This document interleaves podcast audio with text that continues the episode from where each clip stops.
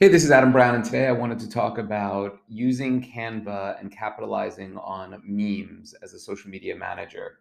Now, I'm a big believer that you really need elevated content. That's why you need either an agency like Circle Media or external freelancers that can make your elevated, what I call sort of created content, like your original songwriter, memorable content that you're going to put out on social, potentially put dollars behind these are sort of like the billboards that talk about your brand, why people should care, why it's different, and where to find it. You definitely need that.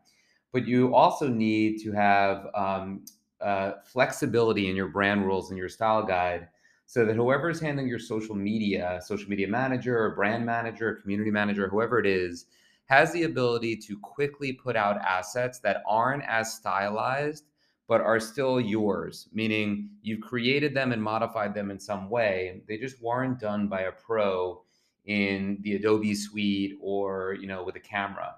And so Canva is a really powerful tool. It's been around for a minute. I've talked about it before. Um, I've even made great stuff in Canva, and I think it's something that brands should have in their kit and allow their social media manager to use to move quickly.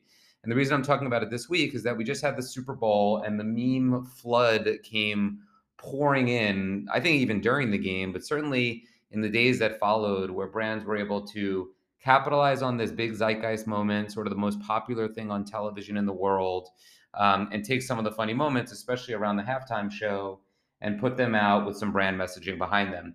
If you're not fast, you're late with this kind of stuff. And so your social media manager needs to be on it, be paying attention to the zeitgeist, and be able to quickly grab things, modify them in Canva or some other poor man's um, editing platform, and put it out so that you can capitalize on the momentum and get some visibility. These are fantastic for conveying the personality of the brand.